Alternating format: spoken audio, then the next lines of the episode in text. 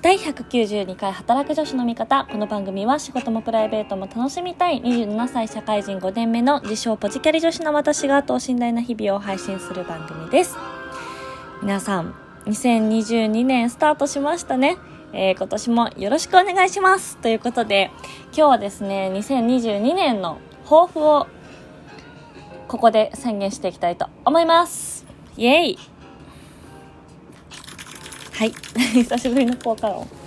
えー、なんですけどちょっとね年内もう一回配信できるかもとか言いながらねなんだかんだ年を越してしまったんですけれども去年はね2周年を迎えてさらにサブチャンネルをね開設したということで働く女子の味方的にはちょっと一段パワーアップできたかなと思うんだけど今年はねあの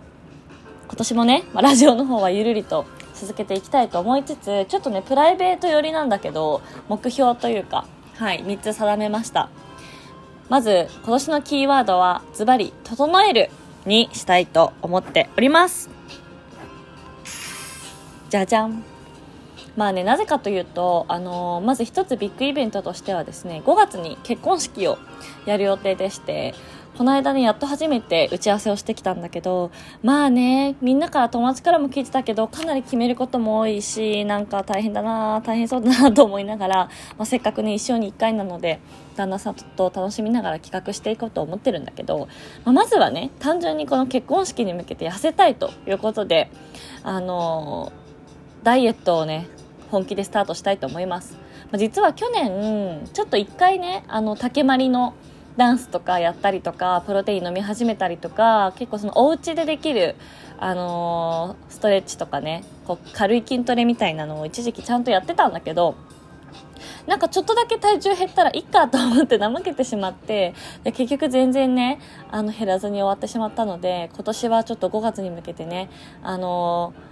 外部の力も借りながらジムに行ったりとかちょっとパーソナルなのかどうしようかなとかいろいろ今見てるんだけど、まあ、単純に体をね整えていきたいなと思っています。でそれに伴ってやっぱ料理をねもう少し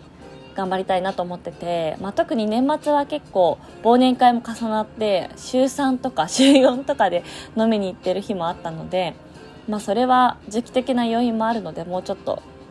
おうちご飯もねちゃんとしつつやっぱりこうどうしてもね仕事がちょっと忙しいと、まあ、7時とか8時までとか通に働くじゃないですか。でそうなるとねそこからねこう手の込んだ料理を作るみたいなどうしてもねやる気がねそがれてしまってもうウーバー頼んじゃったりとか本当に簡単なもので済ませちゃったりとかしてたんだけど、まあ、せっかくねあのー、この在宅でお家にもいるのでもうちょっとこうひと手間かけた。でも平日はそこまで何て言うんだろうあの時間のかからないようなおうちご飯を作りたいなと思って早速ね去年の末にあの共働きご飯っていうレシピ本を買いました。あとやっぱ韓国料理普通に好きで本当に多分ね2021年は過去最大回数新大久保に行き新大久保以外でも韓国料理を食べチャミスルを飲んだ年だったなと思うのでもうちょっとお家でねあの本格的な韓国料理を作れるようになりたいなと思ってます。これもねあのペク先生のお料理本みたいなやつが結構今売れてるみたいであのそれをねゲットしてちょっと作っていきたいなと思っております。そうだから1つ目はまず体を整える鍛えるっていうダイエットと2つ目は料理をもう一手間かけたい。あとはあの3つ目がおうち大改造計画ということで、まあ、あの去年の1月に今のお家に引っ越してきてちょうどね丸1年経つんだけど、まあ、本当にもともと旦那さんが1人暮らしで使ってた家具とかテレビ家電系とかそのまま持ってきているものでなんだかんだ1年過ごせちゃったのであのそれはそれでありがたいんですけど今年はねちょっとソファーと冷蔵庫を変えたいなと思っております。冷蔵庫もねまだねあの1人暮らし2人暮らしちっちゃいやつをね使ってるんですよ。でやっぱりこう作り置きとかできないし野菜室とか冷凍室とかちっちゃいしあのそう去年は先に洗濯機をね買い替えて全自動にしたのでドラム式にしたので今年はちょっとね冷蔵庫を変えたいなと思います。まあ、どれもねちょっとこの結婚式の出費が終わって一回収まったら 下期で下半期で買い替えたいなと思ってるんですけど、まあそんな感じでね、もうちょっとこの目標の2のね、料理を楽しむためにね、ちょっとキッチン周りとか整えていきたいなと思っております。ということで今年はですね、整えるをキーワードに、ちょっといろいろね、生活リズムとか食生活とか、その辺を見直していけたらいいなという感じかな。もうね、あっという間に28歳になるので今年。びっくりでしょびっくりなんですよ。韓国、韓国の年で言うのも変だけど、やっぱり韓国は数え年で1月1日になったら全員一斉に年を取るので、しかも生まれた時に0歳じゃなくて1歳っていう数え年方式なので、韓国の年齢でいくと29歳になるんですよね、私。そうなので、あの、私が推している BTS の J-HOPE とナムジュンはもう29歳になったというね感じなのでいやー本当にその韓国の年で29だからなんだってなんか別に何でもないんだけど それを見てるとあっという間に30歳になるなっていうちょっとこうねだんだん節目も近づいているような気がしております。なので今年はあのちょっとねオミクロンもまたさ今日東京でさ見たけどコロナがさ100人超えたみたいな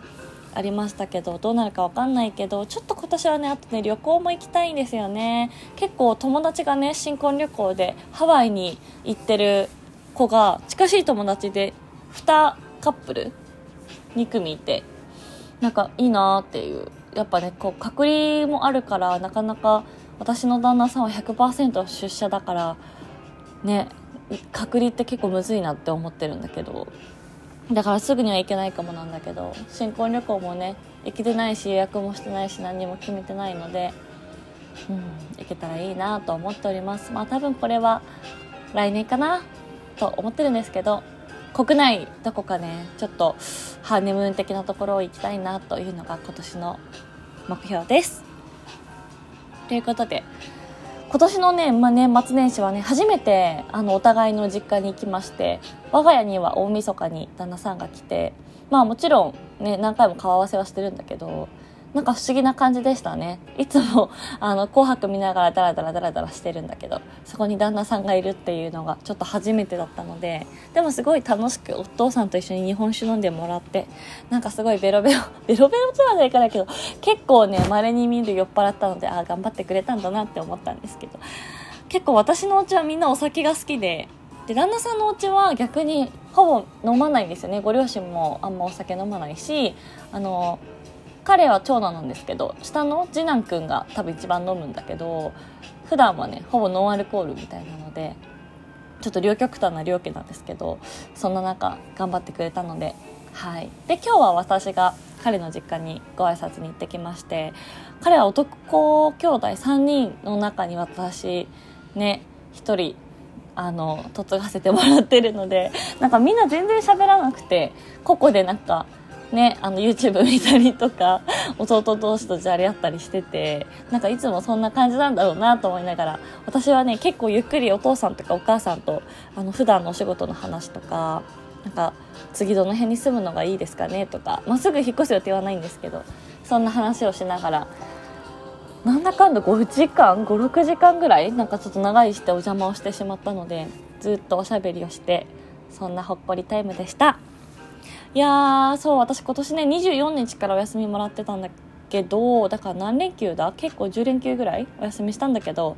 明日からね、仕事が始まるので、また気を新たに頑張っていきたいと思います。なんかさ、私だけかなんか、こうやっぱコロナになってあんまりこう年末年始感みたいなのが全然なくて、あの年末感もなかったし、なんかこう年越しをしたっていう感覚が全然なくて、いまだに今日1月3日でしょ？だからなんかまだ3月日なんだっていうのが逆にちょっと不思議というかずっと日常っぽい感じでまあもちろんねお休みもらってるからありがたく休休んでるんだけどあんまりこう何て言うんだろうね年末特有のちょっとピリッとした乾いた空気とかさまあ普通に外をね出かけるので買い物行ったりとか歩いたりしたけどあんまり感じられなかったんだよね。これはこう私だけなのか結構やっぱこのコロナ禍になって皆さん同じような感じなのかちょっとわかんないんですけど今年はそんな感じの年越しでした。ということで皆様2022年もぜひこの働く女子の味方とアビーをどうぞよろしくお願いします。この後ねサブチャンネルの方も更新していきたいと思っていますのでぜひ推し活 K-POP アイドルとか嵐に興味ある方はサブチャンネルの方も Spotify またはポッドキャストでチャンネル登録お気に入り登録していただけたら嬉しいです。ということで今年もお便り引き続き募集しておりますのでぜひ、えー話してほしいトピックや何か質問などあれば概要欄にある